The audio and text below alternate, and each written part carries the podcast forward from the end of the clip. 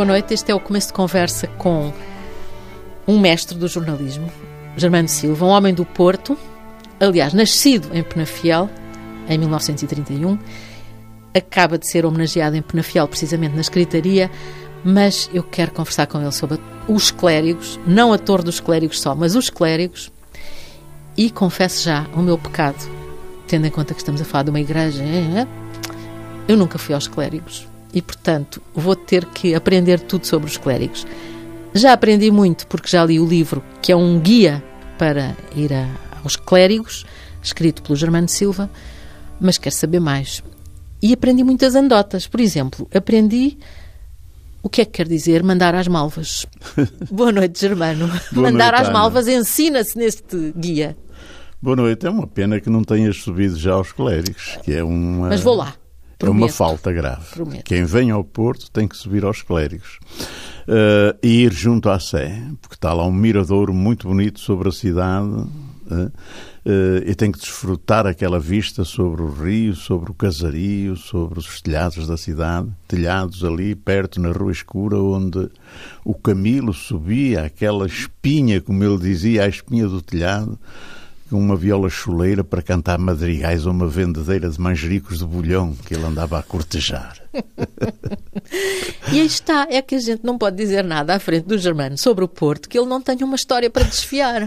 É assim, o não é? Porto é, uma- é um alfobre de histórias. Tem histórias em cada esquina, em cada Então rua, vamos às malvas. O que é isso de mandar uma pessoa às malvas? Malvas havia onde foi construído aquele conjunto dos clérigos, que é a igreja, o, o antigo hospital, que é aquele... A enfermaria. enfermaria, hospital, e a torre, portanto, porque inicialmente a igreja, como acontece nas nossas igrejas aí pelas aldeias, estava previsto que se teria duas torres na fachada, junto à fachada, que é o normal.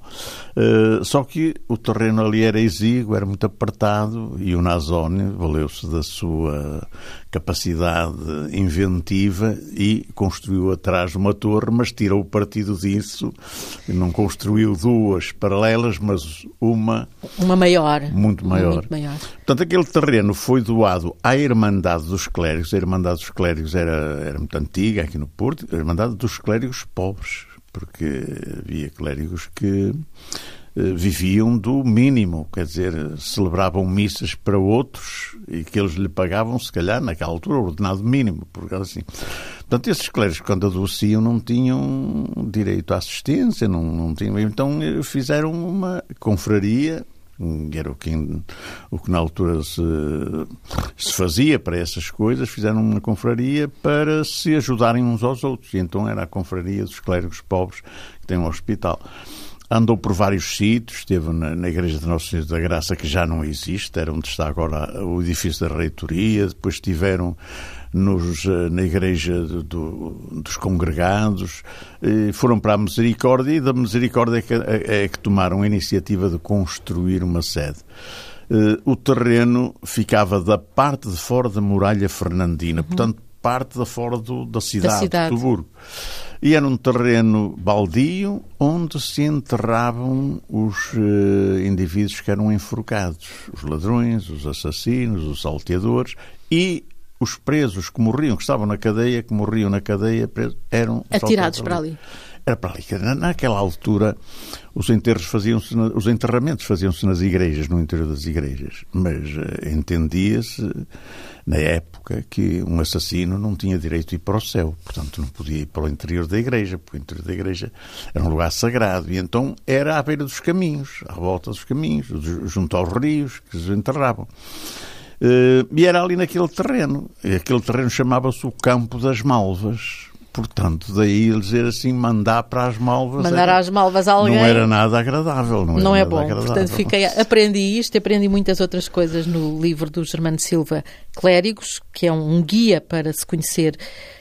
Eu pensei inicialmente que era a Torre dos Clérigos, mas não. Era a Torre, a Igreja e, eh, e o edifício do hospital, que é tudo contíguo, não é? É um conjunto, exatamente, porque o Nassoni construiu a igreja, depois construiu eh, o hospital e depois construiu a torre. Dizer, Será que ele teve consciência de que estava a construir aquele, o edifício que ia ser o ex-libris do, do Porto?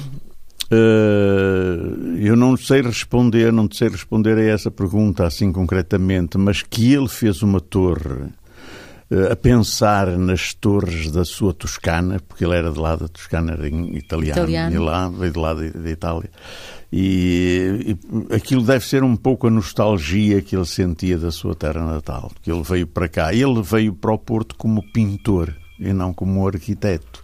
Ele veio para pintar as paredes interiores da catedral. Uhum. Ainda hoje lá estão pintadas por ele e assinadas. Está lá assinado por Trazidas ele. por um português que estava em Malta, onde ele estava também como pintor, não é? Sim, o cônego Dom Jerónimo de Távora tinha um irmão que era o, o abade de Malta, da Ordem de Malta, e ele foi lá visitar e depois encontrou-o na zona e trouxe-o para cá. Em boa hora. Mas trouxe-o exatamente para pintar as torres, porque nós estávamos em sede vacante, não tínhamos bispo, não havia bispo na Diocese tinha havido um conflito e havia ali um problema com a Santa Sé, não, não, não beava bispo e a diocese era administrada pelo conjunto dos cônegos que tinham como chefe o Dião, que era esse Dom Jerónimo de Távora, e ele trouxe-o para cá. Que depois aproveitou e mandou fazer um palácio para ele, que era o Palácio do Freixo, era dos Távoras.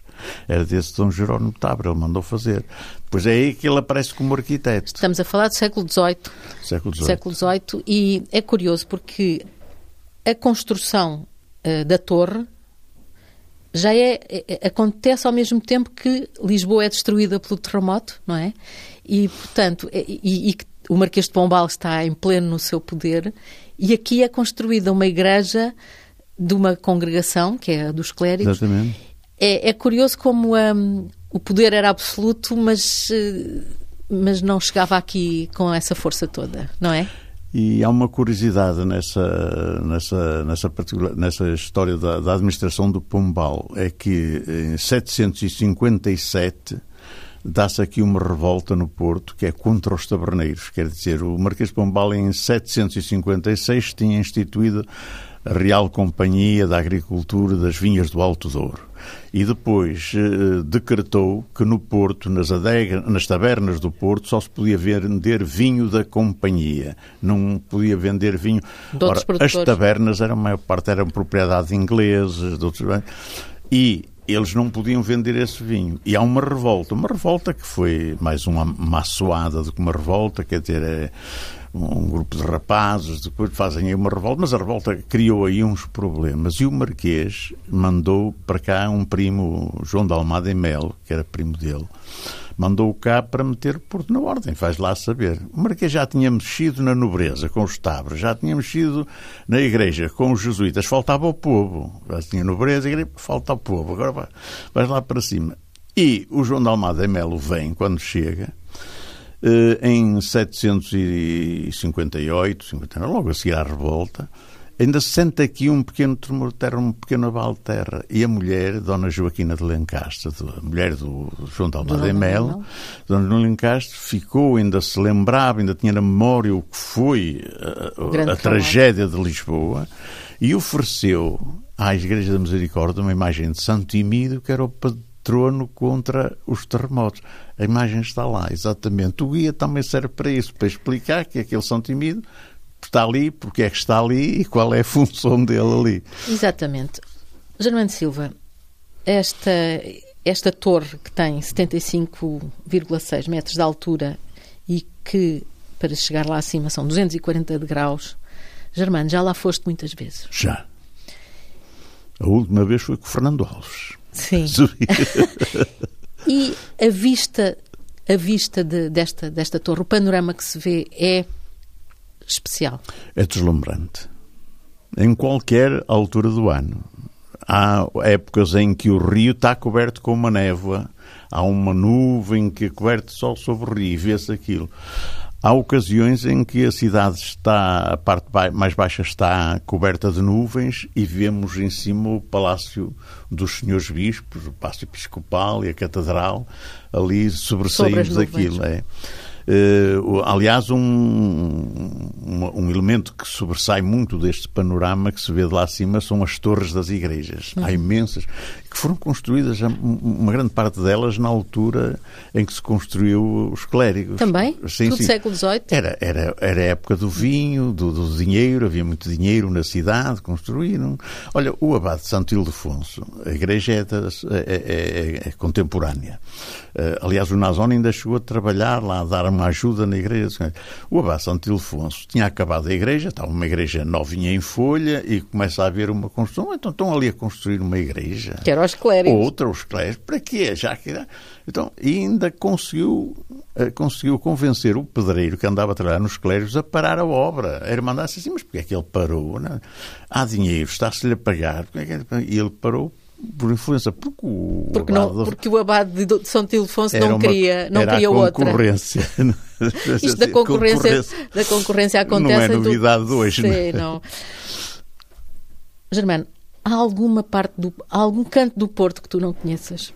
Ai, deve haver imensos, há muitos aí, cantinhos que eu ainda não fui, mas alguns. Mas continuas a, a, a, descobrir coisas no Porto. Sim, sim, sim. É. Passeias muito na cidade? Gostava de, de, de, de, percorrer uma espécie de pequeno caminho que há entre as traseiras da casa da Rua dos Mercadores e a Rua da Banharia.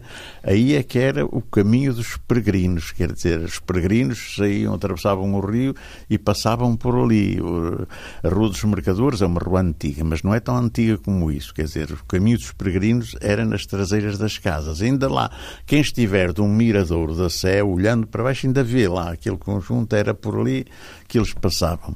Nós hoje estamos a viver um, um período áureo do turismo, quer dizer, mas quando o Dom Manuel I chegou aqui ao Porto, ele veio pouco 1502 ou 500, andou por aqui, que a caminho de Santiago de Compostela, a cidade estava cheia de peregrinos também. Hoje os turistas são os peregrinos, estava cheia de peregrinos. Portanto, havia, não temos que nos havia espantar. Falta, havia falta de hospedarias e tudo. De, de, de... Tal e qual Hoje... como agora. Exatamente, quer dizer, construiu-se muito porque havia eh, os hospitais, antigamente o hospital não era o lugar como hoje para se curar uma doença. Quer dizer, era uma espécie de hospedaria, era uma estalagem onde os peregrinos ficavam. E havia normas, quer dizer, os, os provedores, os responsáveis pelos hospitais tinham obrigações de ir lá, saber e davam-lhes lume e sal. O resto era com eles, mas é só estavam lume e sal. Portanto, quer dizer, os peregrinos tratavam de si. E, e, como eram de muitas nacionalidades, vinham de vários sítios, aliás, eles tinham vários nomes, palmeiros, nós tivemos aqui o Hospital dos Palmeiros. Palmeiros eram os que vinham do Oriente, da, da Terra Santa, e traziam palmas. Os romeiros eram os que andavam por Roma ou vinham de Roma, quer dizer, e havia esses peregrinos que andavam todos por, em caminhos por aqui. Por, e, e, e, a cidade, naquela época, estava como hoje, cheia de gente estrangeiras que trocavam ideias, cantavam, traziam violas, instrumentos. Portanto, quer dizer. E é bom. É bom. É bom. É uma grande Tu gostas de andar aí no meio dos turistas? Muito, muito, muito. E, e, e, fico todo vaidoso quando vejo nas mãos deles alguns guias que eu já fiz, que estão traduzidos em inglês, que vejo com eles, assim fico vaidoso com isto. não tens vontade de dizer, olha, fui eu que escrevi isso. não, não, não, não, não, não digo nada. Pergunte-me a mim. Não digo sei. nada. Este amor pelo Porto tu que nasceste em Penafiel, mas vieste para cá com um ano, uhum. deixa-me explicar. Nós estamos a tratar-nos por tu porque somos jornalistas somos, somos e foi a primeira coisa que aprendemos. Exatamente, exatamente. É? Foi a primeira coisa que me disseram quando entrei. Deram-me uma secretária. Quando me apontaram a secretária, apontaram-me um modo de vida, uma carreira, fizeram uma carreira. E o velho chefe de redação, que era muito mais velho que eles, agora passas a tratar-me por tu, somos camaradas e na, na, nesta profissão nós tratamos todos por tu, independentemente da idade, e era, era vulgar. E é um tratamento que eu gosto muito, gosto muito das pessoas. E de tratar por camarada também é uma sim, coisa sim, que... senhor. Não, nós não somos colegas, somos Exatamente, camaradas. exatamente. E então tu começaste a ser jornalista depois de já teres percorrido algumas profissões trabalhaste como marçano numa retrosaria, trabalhaste na fábrica de fósforos, trabalhaste. Não? Trabalhei numa Isto fábrica de fósforos, numa fábrica de panos, de, de, lanifícios, trabalhei essas coisas todas. Uh, era preciso, eu, eu, quando acabei a instrução primária, acabei a instrução primária com 11 anos em plena guerra, Segunda Grande Guerra. Uh, foi um período muito difícil, era um período muito difícil e a minha família vivia muito modestamente numa ilha. Eu vivi sempre numa ilha até à minha emancipação, digamos assim, até à minha carta de alforria, vivi sempre numa ilha. Que para Qual muita das ilhas gente. do Porto? Uh, ilha do Corozinho. Uh, para muita gente que sabe o que é uma ilha no Porto, que é um conjunto de habitações de operários, assim, mas muita gente pensa que é um estendal de miséria, não é? É uma comunidade muito unida, com um sentido da partilha, do, do convívio, da, da entreajuda, muito apurado. E essa gente, eu aprendi imenso com essa gente, com a, a, a entrega que eles tinham uns aos outros, aprendi muito com essa gente na ilha. Portanto, quer dizer, nunca menosprezei essa minha origem.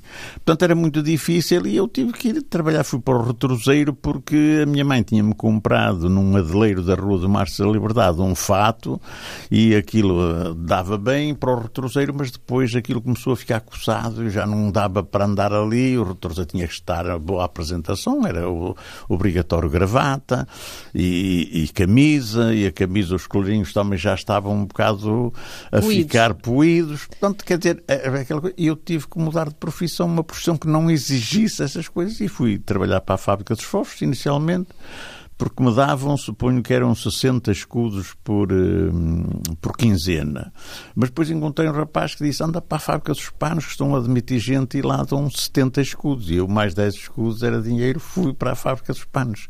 E entrei lá como trabalhador não diferenciado. Isto quer dizer que eu tinha que fazer tudo, era pau para toda a colher.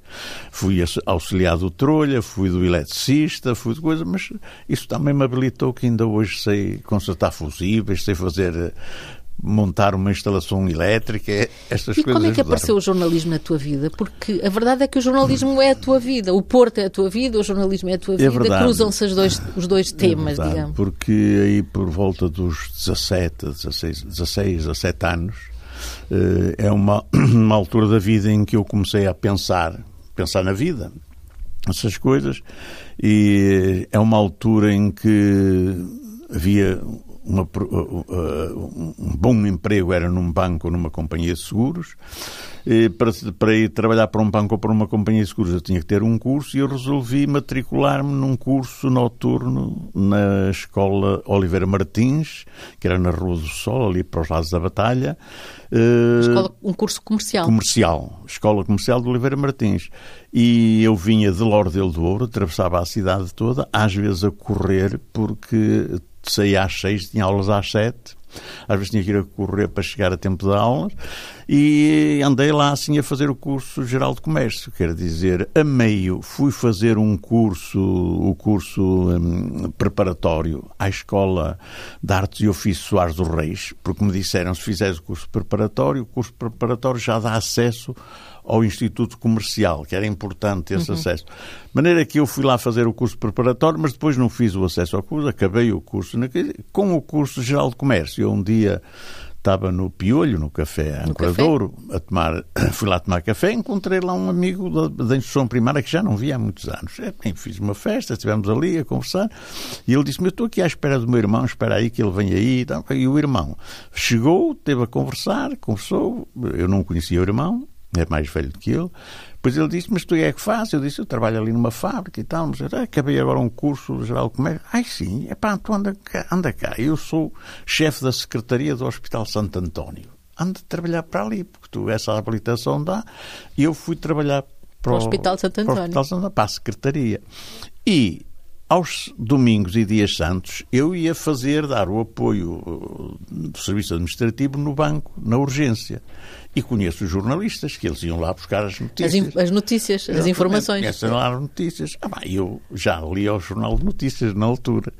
E o colega ia lá do Jornal de Notícias, que era um jovem como eu, na altura, era de, de, sensivelmente a minha idade, mais novo uns anos, mas lá eu comecei-lhe a dar certa. Olha, está ali uma notícia que dava, que dava uma história, começou a fazer umas histórias, e lembro-me que uma das mais importantes que era um caso do Zé Luís, um rapaz que era cego, e um médico tinha lá um sistema de fazer uma operação às, em enxerto das córneas, e o rapaz ficou a ver.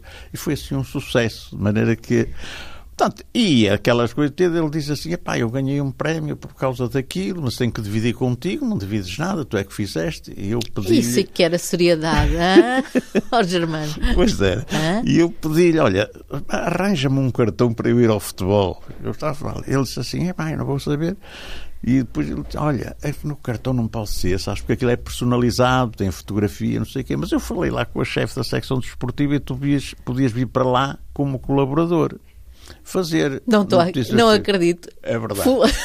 Começaste a ser jornalista, eu creio que é em 1956, porque Exato. querias um cartão para ir ao futebol. Exatamente. E nunca mais saíste disto. Não é? Nunca mais saíste do jornalismo. Pegaste, nunca mais. Pegaste e não largaste. Eu vim como colaborador desportivo, o, o, o chefe o chef para da o Jornal de Notícias? O chefe, para o Jornal de Notícias, o chefe da secção desportiva na altura era o Freitas Cruz. Eh, que era da minha idade, esse é que era da minha idade mesmo, era assim. Encontrámos-nos ali, comecei a fazer trabalho. Passado um ano ou dois, o chefe da redação começou-me a pedir para fazer uma coisa assim: olha, anda cá, tu não tens que fazer logo. Tu és capaz de ir ali ao cinema fazer uma crítica de filme, sabes? Isto é uma coisa simples. E lá. Depois outra vez, pá, amanhã há uma conferência de imprensa, eu não tenho. Tu, tu, tu não te importas de ir lá fazer aquilo. Depois metes como colaboração. Eu ia fazer aquilo. Eu não sabia, ele estava-me a experimentar, ver se eu, além da bola, se dava para mais alguma sim. coisa. Portanto, e foi assim, um dia o Manuel Pacheco Miranda, que era o diretor, que foi um grande diretor, um grande amigo dos jornalistas, ele era um homem excepcional, eh, chamou-me ao gabinete dele e disse-me, nós precisamos de gente ali no Grande Porto, que era a cidade e tal, e portanto, eh, o Germano já está ambientado, já conhece e tal, é a pessoa indicada para ali, aliás, já foi experimentado, já deve estar a dar conta disso, que ele já e eu, sim senhor, eu aceitei e vim para lá. Vim, e eles apresentou-me, trouxe-me ao chefe de redação, aquilo era um exigia, era quase uma coisa formal. Uma, uma cerimónia. Aqui está fulano e tal, assim, faça dele um jornalista. E, pronto, e eu, o chefe da redação lá me indicou. E eu comecei assim, quer dizer, foi. Mas assim. ainda por cima, aí juntou-se logo, juntaram-se logo os dois o jornalismo e o Porto, porque foste logo trabalhar para Porto, as questões do para Porto. Para a secção do, do, Porto, do Grande, do grande Porto, Porto, Que, era, que era, nós chamávamos-lhe o Chiang Ecrasé, não é? Aquela coisa assim da, da rua, do cão esmagado e do atropelado. Assim, era assim uma coisa um bocado. E depois assim, o que é que o jornalismo. E depois, quer Foi... dizer, há um dia que eu ainda era estagiário, o estagiário, o estágio eram dois anos. Eram dois anos, e depois era repórter informador depois repórter, depois que era redator. Eu, eu ainda era estagiário e houve um incêndio aqui na Rua Santa Catarina. Um incêndio, quer dizer, houve alarme, porque há um incêndio na Rua Santa Catarina. O Rua Santa Catarina era o grande centro comercial, ainda havia trânsito na Rua Santa Catarina, era mesmo em frente ao grande hotel do Porto. E eu fui para lá, mas aquilo não foi nada. Quer dizer, era um senhor que tinha estado a passar umas calças e deixou ficar o, o, ferro, ligado em cima daquela tábua que tem um tecido que eu não sei o que é, aquilo que fazia muita fumo. Muito e o fumo saía pela, pela janela porque havia uma corrente de ar que empurrava o fumo. De maneira que os bombeiros, quando eu cheguei quase ao, ao mesmo tempo que os bombeiros, quando os bombeiros chegaram lá, um subiu umas escadinhas, entrou dentro e disse: Não é nada, é isto assim, assim, já, já. Pronto. E aquilo estava resolvido. Mas eu, eh, estagiário, naquela altura, fiz uma notícia vulgar a dizer que havia um pequeno incêndio e tal, aquelas coisas. Tirei partido mais do, do, do aparato da rua, trânsito cortado, muita gente e tal, aquelas coisas, a curiosidade, mas nada. Mas no dia seguinte, o janeiro trazia uma, uma história contava uma história. É que naquela casa nasceu e viveu o Arnaldo Gama, que foi um escritor histórico do Porto, um grande escritor. E eu não sabia.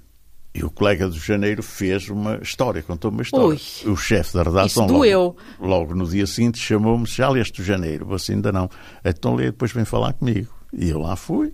E ele juntou que eles eram grandes mestres, o chefe da redação era um grande mestre. Olha, o não saber não é mau. Agora, o não querer saber é que é pior. Portanto, tu tens que contar histórias. Hein? Tu, o jornalista, é um contador de histórias. Tu tens que contar histórias. E, e esta história tu não sabias, mas tens que ficar a saber que tu, para ser um bom repórter da cidade, tens que conhecer a cidade. Se amanhã houver ali na Rua da Firmeza, uma coisa qualquer que não dê pano para mangas, mas se tu me disseres porque é que a rua chama da Firmeza, porque é que tem aqui esse nome, eu não sei, dizia ele, eu não sei. Se me contares, já contas uma história. Tens de contar uma história.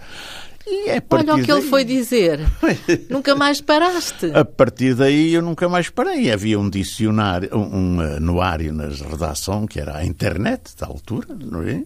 Tinha no final um, um roteiro da cidade e no fim do roteiro tinha umas quatro ou cinco páginas que dizia assim, ruas que mudaram de nome. E eu fui lá espreitar e tinha assim Uh, Rua Visconde de Bóveda, chamava-se antes Rua do Med Vinagre. Boa senhora, Med Vinagre é muito Vinagre. mais bonita do que Visconde de Bóveda. Sim, Visconde de Bóveda. Quem foi Visconde de Bóveda? Pois procurei saber isto. Pois Rua Doutor Alves da Veiga. Antes chamava-se Rua de Malmerendas. Assim, olha que lindo Malmerendas? Malmerendas. Eu assim, porquê é que estas nomes assim? Pronto, então depois fui à procura saber. Assim, comecei a pesquisar. Assim, Malmerendas, porque aquilo nos, nos finais do século XIX era um lugar um lugar uh, da cidade elevado, um lugar, um alto, um, planalto, e as pessoas iam para lá fazer merendas. Mas como era ventoso, mal merendas. Mal merendas. Não eram mas boas vinagre, merendas. Mas vinagre é porque havia um armazém de um fulano que vendia vinhos, vinagres. É um médio vinagre, aquele está ali a medir vinagre. Vais lá à casa do médio vinagre. E era assim. Portanto, quer dizer, a partir daí eu nunca mais parei. Quer dizer, a partir daí fui para o Artur de Magalhães Bastos, que era o grande historiador de Porto, o Eugênio da Andreia da Cunha e Freitas, o Horácio Marçal, o António Cruz, o Alberto Pimentel, toda essa gente. E podemos dizer que hoje tu fazes parte desse grupo Sim. dos especialistas em Porto. Como se chamam Serei as pessoas humildemente um continuador. Porto? Não sei, em Lisboa... É são... os olicipógrafos, mas, mas aqui agora não sei, no Porto, aqui no não, Porto sei. não sei. Portógrafos? Vamos inventar. Portógrafos. Germano, foste homenageado neste fim de semana, no, no fim de semana passado, uhum. em Penafiel, onde nasceste. Deram-te um prémio de carreira. E estamos a dar um salto enorme entre tu começares a ser jornalista e uh, chegares ao prémio de carreira. E criaram um prémio literário com o teu nome. Exato. Então, e como é que é isso de ser patrono de um prémio, de um prémio literário? E, e, para mim, eu considero isso honroso, muito honroso. Hum, eu sou de Pena Fiel, vim para cá muito pequeno, com um ano de idade, mas eu tinha dois anos e a minha mãe levou-me outra vez para lá e entregou-me à mãe dela, à minha avó materna. Entregou-me aos cuidados dela e eu estive lá até aos sete anos, até vir, ir para a instrução primária. E neste, entre os dois e os sete anos, eu aprendi imenso ainda hoje ainda hoje, uh, o que há em mim de solidário, de amor pela natureza, das coisas boas, foi com a minha avó que eu aprendi. Ela era analfabeta, eh, era a Júlia das Quintas, ela era a Júlia de Jesus, mas vivia no lugar das Quintas, toda a gente conhecia, e ela ensinou-me imensas coisas, quer dizer, eu ainda hoje sei distinguir, ouvindo um canto de um pássaro, sei se é uma polpa, se é uma pega, se é um gaio, ou se é um melro, sei porque ela me ensinou essas coisas todas, mas também me ensinou a respeitar a natureza, ela tinha pela natureza eh, tudo o que ela fazia, fazia com rituais que dava um cariz religioso, muitas coisas, porque ela ligava tudo, estava ligado.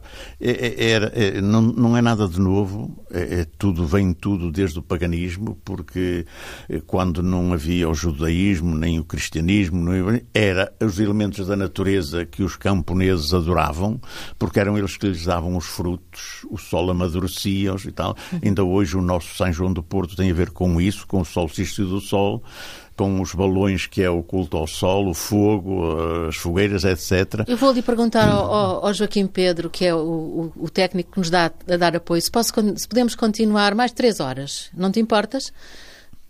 Não é só porque estava a, a aprender e queria, em vez de termos os nossos 35 minutos, continuar, continuar. Ainda temos alguns minutos, sim, mas é, é, extraordinário falar contigo. Porque do Porto, que é uma cidade, tu sabes tudo. Da natureza de aprendida em Penafiel na infância, sabes tudo. O que é que, o que, é que tu queres saber foram, mais? Foram os meus mestres, foram os meus educadores. A minha avó eu não me esqueço, que foi educadora, ela formou-me, quer dizer, naquele período. Depois eu, eu, vim para o Porto, depois de sete anos com para a instrução primária, e a partir daí então é que começa a ligação. Eu nunca mais eh, saí do Porto. Depois, eh, a questão do e esse prémio, este prémio assim. é um prémio que me honra muito, que eu não tô, tenho uma ligação umbilical. Ainda hoje, quer dizer, uma grande parte da minha biblioteca já faz parte da Biblioteca Municipal de Penafiel, que eu doei para lá, porque não tem espaço, mas também doei para lá muita coisa. Outras para o Arquivo Municipal do Porto, as coisas que têm a ver com o Porto, têm a ver com o Porto. Mas este prémio, para mim, é muito honroso, sobretudo porque é um prémio destinado a jovens eh, candidatos, a, a, a literários, a romancistas, e, portanto, quer dizer, fiquei muito honrado com ele. Sim, e houve também o prémio de carreira, também o reconhecimento. O prémio de carreira, sim, eu também já tinha recebido um prémio de carreira do Clube de Jornalistas em, em Granada. Tive, tive uh, como é que é dizer, aqui uh, fiquei assim um bocado, porque foi um período que eu fui receber, que era institucional que esses prémios fossem entregues sempre pelo Presidente da República e no dia em que me foi atribuído, o Presidente da República não foi lá não deu o prémio, não foi atribuir o prémio. Pô, mas eu recebi o prémio de carreira. Recebeste o prémio, devo, mas, o, mas, não foi o presidente. Mas devo dizer que dos prémios, de, de alguns prémios que já recebi, muitas coisas, o prémio que mais me sensibilizou, que hoje ainda me sensibiliza, foi um prémio que eu recebi aqui no jornal, já no jornal, era repórter houve um crime ali na Rua do Sol, eu andei a tratar do crime da Rua do Sol, foi quase um mês andar com o crime, e no fim eu recebi um prémio, prémio Manuel Pacheco Miranda, era um prémio ainda bom, naquela altura, 60, anos 60 do século passado, eram mil escudos, que era um grande prémio. Recebi esse prémio, mas recebi esse prémio, esse prémio dizia que era-me atribuído porque com a reportagem que eu tinha feito sobre o crime da Rua do Sol, tinha contribuído para o aumento da tiragem e da divulgação do jornal. Esse prémio é que me marcou muito a minha carreira. Germano Silva, eu não saio daqui sem combinarmos uma coisa. Sem uhum. combinarmos que me levas ao, ao, à Torre dos Clérigos na próxima vez que eu venho ao Porto.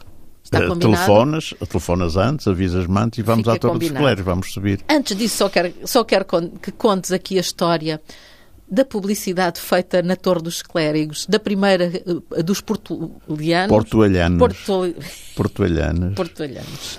É uma história Porque há pessoas que não sabem, eu não sabia. É, é uma história muito curiosa que nós falamos muito da história dos portualhanos que subiram, mas a maneira como isso acontece é que é importante. É que é um homem que é Raul Caldevila, que era um imaginário, um homem da publicidade, que fazia publicidade, eh, tinha uma imaginação e um espírito criativo que era muito avançado para aquela época. Quer dizer, ele tinha, por exemplo, Porque um estamos friso... a falar em 1901, e... não é? Não, 1917, suponho que é 17 à volta disso. Ele tinha uma, um, um, friso publicitário no jornal O 1 de Janeiro. Comprava um espaço na, na, na, no fim da página e tinha um friso publicitário. Toda a gente lia aquilo, porque ele tinha uma. Ele, aquilo era a banda desenhada. Então ele tinha uns desenhinhos que havia. Era o senhor, que era o barão de cá esteve, foi tomar, café, foi tomar chá à casa da baronesa de hein? com bolachas uh, Triunfo, como o nome de uma bolacha, e, e, e Santos com uh, fiambre Isidoro. Portanto, quer dizer, ele fazia a publicidade desta maneira, Exato. que era uma maneira aliciante de fazer a publicidade. Este homem é que teve a ideia que ele, quando há um, um, senhor que tem uma fábrica de bolachas aqui no Porto, um dia foi a Paris e viu lá Petit Beurre, aquela bolacha Petit Beurre, achou que aqui não havia, que aquilo era uma bolacha que ele devia introduzir aqui, trouxe e fabricou-a. E fez um estoque grande, mas aquilo não saía. E ele ficou ali um bocado. Encalhado. Porque aquilo tem manteiga e se começasse a rançar, aquilo perdia-se. E ele então vai ter com o Raul de Vila, que era o grande imaginário, e ele diz assim: estar, deixa-me imaginar. E ele passou no, na cordoaria, viu lá uns saltimbancos, era pai e filha, fazer umas, uh, umas piruetas, e disse: venham cá, vocês são capazes de subir ali a torre por, por fora? E eles disseram: sim. Então venham cá, levou-os ao escritório deles, que era na rua 31 de Janeiro, mandou fazer uns fatos num alfaiate, deu-lhes mil escudos, penso que naquela altura disse vocês são de onde? De Porrinho, vão para Porrinho e guardem lá que eu mando um telegrama. E, entretanto, foi publicando nos jornais tal dia, o que é que vai acontecer? Aquela deixando na expectativa. Os jornais naquela altura tinham uma grande divulgação, as pessoas liam tudo. E estava tudo, já a cabeça no ar, o que é que vai acontecer? E quando os portalhanos sobem até lá acima e tomam um chá com a bolacha Triunfo, que era a tal bolacha Triunfo. Tá, e foi um sucesso das vendas da bolacha, quer dizer... Mas esgotou, isto, esgotou as esgotou, bolachas. Mas isto graças à imaginação do Raul Caldevila. Ele não havia, como há hoje, aquela facilidade técnica de ligar como é que se chama aquilo, plongé, aquela hum. aproximação das coisas, não havia, aquilo, porque aquilo foi filmado e foi o primeiro filme publicitário que se fez em Portugal. E ele então, para aproximar, para, no filme, para se aproximar, ele construiu, mandou construir uma réplica do cimo da torre, da cruz, da bola, no quintal da casa dele, e os portelhanos foram lá, de maneira que eles subiram, e depois aparece ali fazer esta imaginação, este e ainda passa, esse filme ainda passa uh, constantemente, não é? E passa, está lá a passar, está lá Aonde? a passar. Na Torre dos Clérigos, estão lá, na, tem lá uma sala. E, eu queria dizer aqui uma coisa. Uh, há pessoas uh, diminuídas fisicamente que não podem subir à torre, mas podem ir até o terceiro andar, tem um elevador. E no terceiro andar há um sistema técnico que o padre América Guiar, que é um homem extraordinário, que foi um foi homem quem agora promoveu a, as obras. Exatamente, é? que fez aquilo tudo, mas conseguiu uh, renovar e trazer a, a Torre dos Clérigos, dar à Torre dos Clérigos esta imagem que ele tem agora, que ela tem agora. Lá as pessoas podem ver o, como se estivessem, como se lá, estivessem em lá, em cima. Um, elas, como se estivessem lá no, no último piso, veem a cidade, veem toda a cidade. Mas nós vamos ver até lá acima, não vamos? Não, vamos até lá acima. Vamos até lá acima. 240 degraus. 240 degraus. Podemos parar de vez em quando. Sim, sim, sim, para fazer fotografias, por aquelas coisas. Sim, não é para descansar, assim, é para fazer fotografias. Não, não, não, fazer sim. fotografias, exatamente. Germano, muito obrigada. Germano Silva, um jornalista, jornalista há 61 anos que ele é jornalista, é um mestre do jornalismo e é um mestre do Porto, é o nosso guia para ver os clérigos. Acaba de ser publicado pela Porto Editora um, um, um guia um dos muitos guias que o Germano já fez. Está traduzido em três línguas, tem inglês, francês e espanhol. E podemos. Espanhol, agora ficamos a falar em espanhol. espanhol é Germano, é Desligamos os microfones e ficamos a falar em castelhano. Este foi o começo de conversa desta noite. Amanhã pode ler no Diário Notícias a mesma entrevista. Teve o apoio técnico do Joaquim Pedro, com quem já combinei que vamos ficar mais três horas a conversar. Boa noite. Até para a Muito semana. obrigado, Ana. Muito obrigado.